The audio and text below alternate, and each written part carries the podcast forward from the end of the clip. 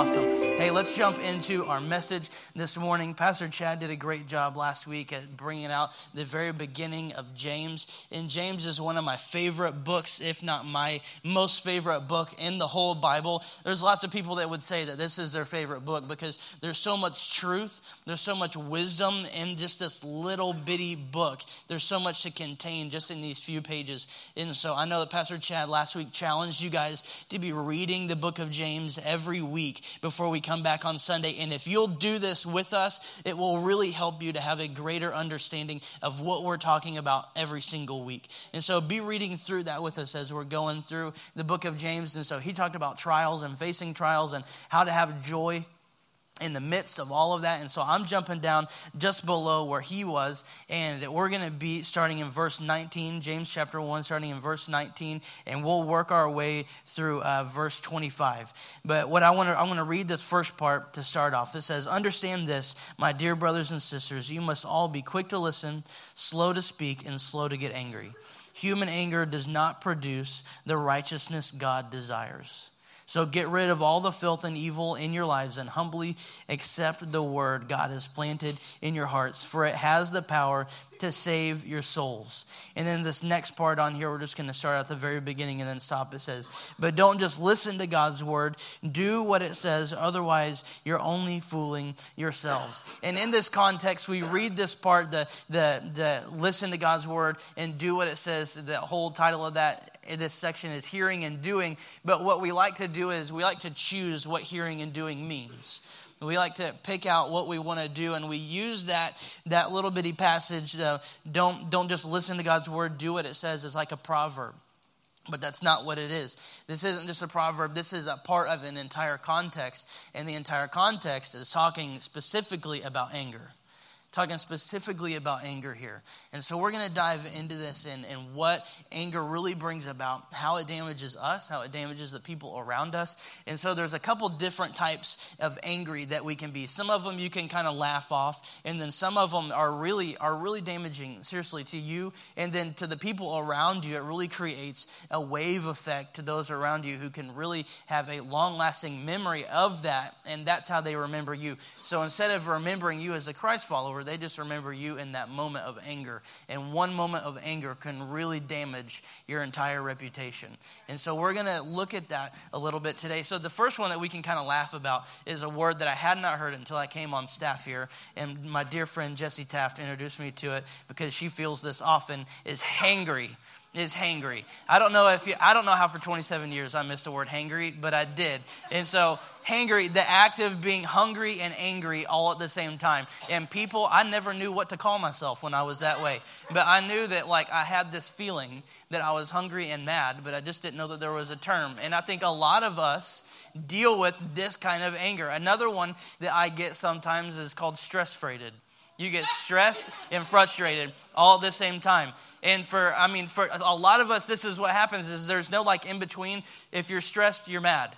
If you're stressed, you're angry. There's this stress freighted all in one word. And we can kind of laugh about things like that because, you know, you can get stress freighted or you can get hangry and kind of laugh about it later. The other one is when you get when you get scared and angry all at the same time. If there's a word for that, somebody let me know. But there's like this like this I get this way. If somebody scares me, I just go straight to mad. Like there's no like in between. I just get I just go straight to angry. And I remember when I was a kid, I got this from my mom. I remember when I was a kid, I snuck up behind my mom. I thought I was, you know, so stealthy. I snuck up behind my mom and I was like, rah! And she turned around and popped me. That was like her initial reaction was to turn and swing. There was no in between. There was no like, oh, Colton, you know, this is a warning. It was just like turn, pow. I mean, like right off the bat. So I don't scare my mom anymore. And like even when we were just there a few weeks ago, we were visiting them. My mom is she's um, blow drying her hair, and I start like 30 feet away. Mom, mom, mom, mom, you know, because she, I don't know, she's like at her most vulnerable when she's blow drying her hair. I don't, so she can't hear anything. She's always got her eyes closed, like that helps. And so, but, and so I, um, um, um, I start talking like like feet away so that I don't get like popped. And I know for me, I get the same way too. We were in Ireland one time on a mission trip, and underneath this church that we were at was a crypt like a for real crypt. And so they let us go down into this crypt underneath the church, which was like maybe the coolest thing I have ever done. It was really, really awesome. And so we get down there, but un- to get down there, they've got to open up these massive metal doors, and there's like this ancient wood. I mean, it sounds like straight out of Indiana Jones. And so this like old like wooden door like archway that opens up and goes down in there well, to keep people from going in there, they padlocked that thing and keep it shut. And so they got all of us Oklahomans, which is where we're from, down underneath this church. And then they shut the lid and put the padlock on it with a bunch of dead people around us. And I was not very cool about it. You know, like I was like, okay, guys, this is hilarious. I need you to let me out right now. Like there's not like a like a moment to lose. So we got to get out of here because there's a bunch of dead people down here. And so we get this I like for me it just goes from straight from like scared to angry. There's not really a transition. It's just all in one place. But for some of us we can laugh about these things and there's others that are a little bit more damaging. The yelling and the fighting and the hitting and the and the and some of these other ones that we're going to talk about here in a moment. And so what anger does is that leads us into temptation. Anger leads us into temptation. We're going to talk about three different types of temptation that this brings us into. And the first one is temptation to get revenge temptation to get revenge. And I think for a lot of us, this is a real issue because of our society. I'm not just going to say because we're Americans, because we're human beings. This idea of getting revenge, like I've got to get somebody back, I've got to pay them back. I, I can't allow what they did to me to not be, you know, to go unanswered. And how dare I ever be below anybody else? I'm going to make sure that I rise up to the occasion and I get them back for whatever they did to me. And so, this idea of revenge is really sometimes uncontrollable and is really damaging to the people who are around us because we don't tend to fight fair. We want to get revenge and we want to get it in the best way that we can. But what if I told you that you could get revenge? There is a way to get revenge, and the Bible says that it's like dumping hot coals on somebody's head. That's revenge, people. You know, if I'm going to get somebody back, I don't jump straight to dumping hot coals on somebody's head, you know. But the Bible goes straight to that. We're going to read this in Romans chapter 12, uh, starting in verse 19. It says, Dear friends, never take revenge. Leave that to the righteous anger of God. For the scriptures say, I will take revenge. I will pay them back, says the Lord. Instead, if your enemies are hungry, feed them. If they are thirsty, give them something to drink. In doing this, you will heap burning coals of shame on their heads. Don't let evil conquer you, but conquer evil by doing good. And we do this by killing them with kindness. This is where this comes into play. That when we have somebody who harms us or angers us or, or wrongs us in any way, instead of jumping straight to revenge, how about we just kind of like listen for a little bit and try to see what's going on and then treat them the way that they need to be treated? Because when people are angry, it's rooted out of something else. It's rooted out of something else. And so we got to help them. It says in there, if they're hungry, feed them. If they're, if they're thirsty, give them something to drink. And that might not, if they're hangry, that might be what they need. But in the moment, if that, whatever they need, instead of retaliating in however you need, retaliate in a way that they need. And I think for some of us, we need to really be aware of how we respond when we get angry. How we respond when we get angry is a really big deal because it can really damage the people who are around us and our image. And our image is important because our image should reflect Christ. So we've got to be careful how we do that. Because really, the idea of revenge is the most selfish way to treat somebody because it's all about you. I'm going to get them back to make me feel better. I'm getting them back so that I can feel better about what I am doing, so I can feel better about myself, so that I don't feel like a loser, so I don't feel hurt. I'm going to hurt them back or I'm going to get them back. But what if instead we responded with grace rather than greed? What if we responded in those moments with grace instead of responding in the greediness that we have inside of us? It's important that we do that, that we're not just flying off the handle, that we're not just damaging those who are around us, but we understand that revenge is not our job. Revenge is not our job. But if we love on them and treat them the way that they should be treated, then the Lord takes over and helps us through those moments. He takes over and helps us through those moments. But so many times we just we just go off the handle and we just say whatever we want to say. We just say whatever we want to say and, and we, we just call it good and we just label it revenge and then try to move on. And that's so damaging to other people and to ourselves. We can't continue to do that. We've got to understand that revenge is not the way that we treat others. It's not the way God has not called us to do this. And ultimately, that's just so selfish. It's so selfish to try to do that because it's all about you. It's all about it's all about you feeling better. And ultimately we, have got to we've got to put that to the side. The second thing that we're going to look at here is the temptation to abandon. Temptation to abandon. And this is where we want to give up. This is where we want to quit on people and on tasks. When we get frustrated with a job or we get frustrated with something that we're trying to do we just want to quit we just want to be done. We want to walk away from it. And that happens, sadly, in the same way with our relationships and the people in our life. If they make us mad, or if they frustrate us, or if they wrong us, we just want to walk away from it. We just want to walk away from it and say, you know what? I'm finished. I'm done. I'm not going to keep doing this. But we've got to hold on to that. We've got to hold on to that relationship because we can't just push them to the side and get rid of the relationship and get rid of them and think it's all going to go away. Because that person still exists that person is still there and they still need the love of Christ. So rather than, than us pushing them away, because what happens when we're doing that is when they're wronging you, they're already stepping outside of the will of God. They're already stepping outside of the will of God. So when we do that, we then push them even further from the will of God, when rather we could grab them and pull them back into the grace of God. There's a huge difference there. And that can really change lives if we would hold on to this that we can't abandon people and we can't abandon tasks or callings that God has placed on our life. What I think about this is that I think so many times we never quit on the things that we want to do. We never quit on things that, that we're passionate about, things that we want to do. But if it's God's calling on our life, we find all kinds of reasons to stop.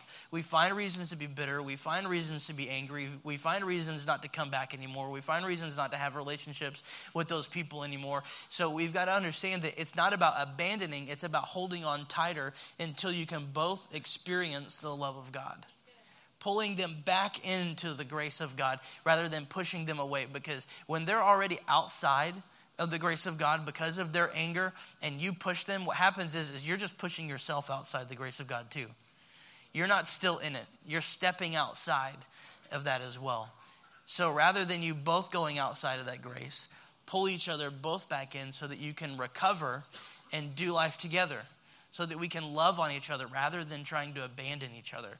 I have a friend of mine that we were we were very close all the way through middle school and most of high school, and I mean we were like brothers. I mean he was I mean he was my best friend. We did everything together. We were constantly together. If I mean if you if anybody you know said our names, it was always in conjunction. It was always together. And you know he I was this little bitty guy, and he was six seven, so I kind of needed him around. And uh, you know he was he was a good enforcer you know for me. And what happened was is that eventually he began just to make some choices and decisions that, that made him step outside the grace of God and outside the will of God. And in doing that, he started damaging the people who were around him, and he really damaged me in that process. And as he was doing that, other people began to just push him away. Other people began to shove him away and, and step away from the relationship to, to cut ties and, and to be done with him. And, and what I never felt during that time I never felt God give me the peace to let him go. I never had that. I never had God come, come to me or speak into my heart and say, Colton, you know what? It's time to just be done. It's time to push him away. It's time to throw him to the side. I've never once heard that from God. And all the times that he was hurtful to me, he was hurtful to my friends and my family, I've never felt that. I've never felt that. And I don't think any of us ever actually feel that from God it's important that we hold on to those relationships and that we try to love on those people. Now, he and I were not as close anymore as we used to be. So understand that there's there's a friend shift that happens in the friendship. You might not be as close as you once were, but it doesn't mean that you have to completely excommunicate them. You can still love on them. You can still you can still treat them like Christ would treat them. You know, and, and as the years have gone by, he's come back into to church and come back into his family and, and is loving on people and is doing incredible things within the church and missions and, and fundraisers for missions and all kinds of things like that. Even he was talking to my mom just the other day, and he told her, he said, You know what? I look up to Colton and I respect Colton so much because he was the only one that has stuck by my side and never pushed me away. And that didn't make me feel good about myself. It made me feel really bad about us as Christians because all the people that did push him away were Christians.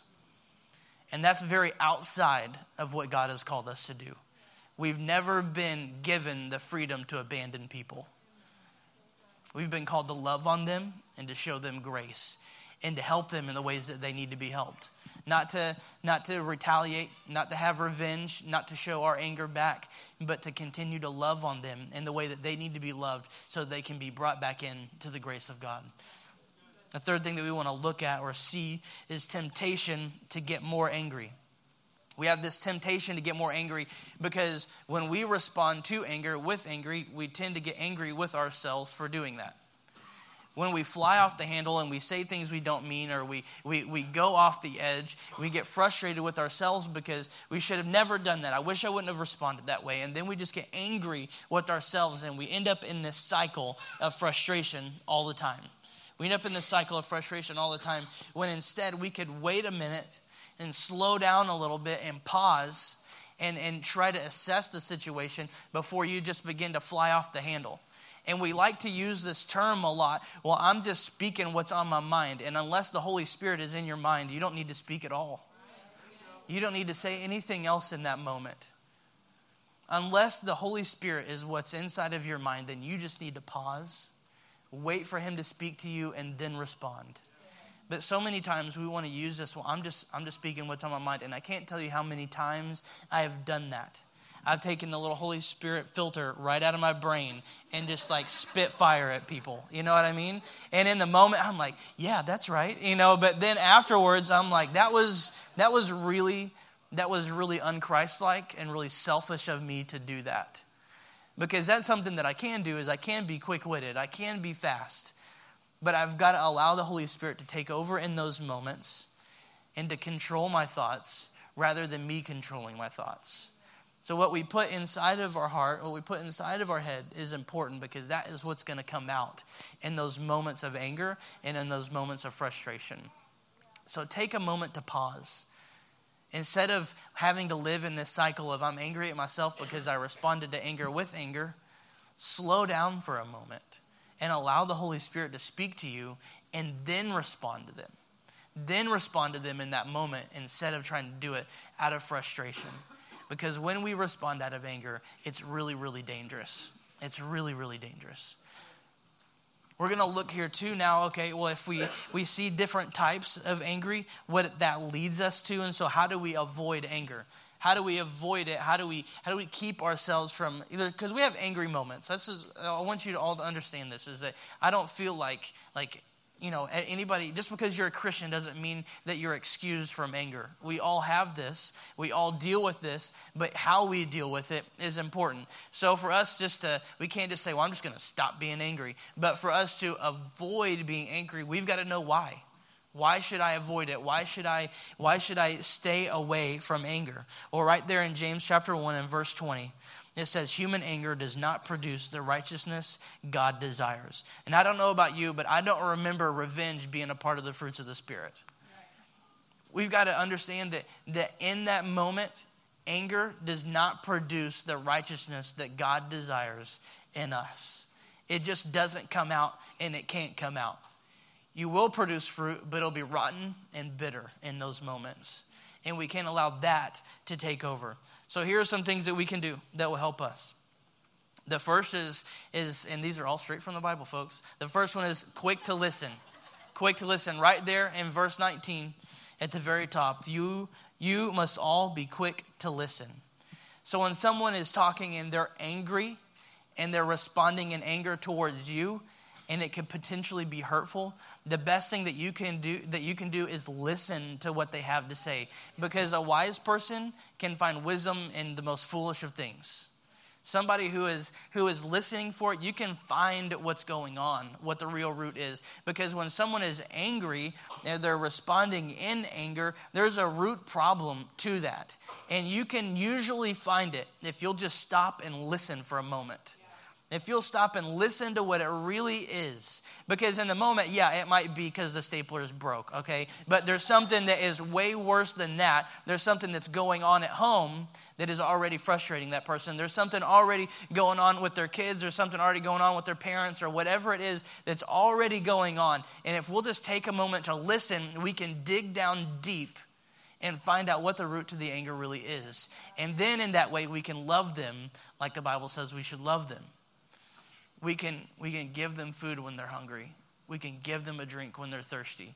We can help them through those moments instead of just trying to talk because so many times a lot of you guys are like me and you're, you're quick-witted and you want to interject and try to cut them off and get in there soon and, and keep them from doing anything because honestly we're born with this ability or this tendency to protect ourselves from the very beginning where it's it's in our nature that we're going to guard ourselves. And sometimes the way we guard ourselves ourselves is, is with poisonous words. So we have to watch that. We have to watch what we say and how we guard ourselves. Allow the holy spirit to guard you. And in those moments listen to what they're saying and then we can respond in the proper way. Instead of just flying off the, hand, the handle getting angry or trying to say something quick just to diffuse the situation I remember for me, I had uh, a professor when I was at college, and, and I'd had a moment where I was really, really angry, really hurt, and really bitter. And I walked into his office in my moment of anger, and I just said, okay, or I text him. I was like, I'm going to be in your office in five minutes. He's like, I'll be there. And so I, I got there and I sat down and said, Look, I'm just going to start to talk and I'm going to start to say some things and I'm going to vent. And what I need is I just need for you to listen and then help me.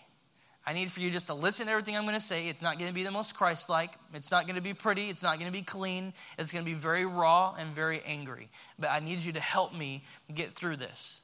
And so I sat down. I said lots of things as I was angry. And after it was over with and I was done, he paused and he said, Okay, now let's work on this. And in that moment, that helped me because I was allowed to, I was allowed to speak. I was allowed to finish my thought. And while I'm finishing my thought, he's digging for the root problem and is able to help me find that and then fix it and find a solution. So that I don't have to live in anger anymore either. But because he didn't cut me off, because he didn't say, you know what, Colton, I'm just going to stop you right there. He allowed me to finish what I'm saying. And then through that, he listened, and the Holy Spirit gave him wisdom on how to guide me out of my anger. And we can do the same thing. Just because he's a professor doesn't mean that he's any better than any one of us if we're all using the Bible as our tool and allowing the Holy Spirit to penetrate our hearts, then we're going to be okay. We can help people through those situations. We can help people with wisdom and helping them find what they need. In this very book that we're reading, it says if you need wisdom, then ask God. Ask Him and He'll give it to you. Everything that you need. So as long as we listen and allow the Holy Spirit to move in those moments, then we can truly help people we can truly help them get outside of that. The second one is slow to speak. You must all be slow to speak. So just take a moment. Take a moment and slow down, listen to what they have to say. But then the deal is it says you must be slow to speak, but it does say to speak. It does say that it's okay to say something, but just wait a moment. But when they're done, talk to them. Help them work through whatever's going on. If we don't speak, then we've moved into the temptation of abandonment and we've pushed them to the side. And so we want to speak wisdom and life into their lives. So when they are angry, we can listen, allow the Holy Spirit to move, and then speak into their life exactly what they need to hear that will help them. But we've got to be willing to speak, even if it's the truth, and the truth is very hard sometimes. But as long as it's done out of love, it's going to be just fine. It's going to be just fine, but we've got to be willing to speak. And then the last thing is humility. We've got to be humble. We've got to be humble right here in verse 21.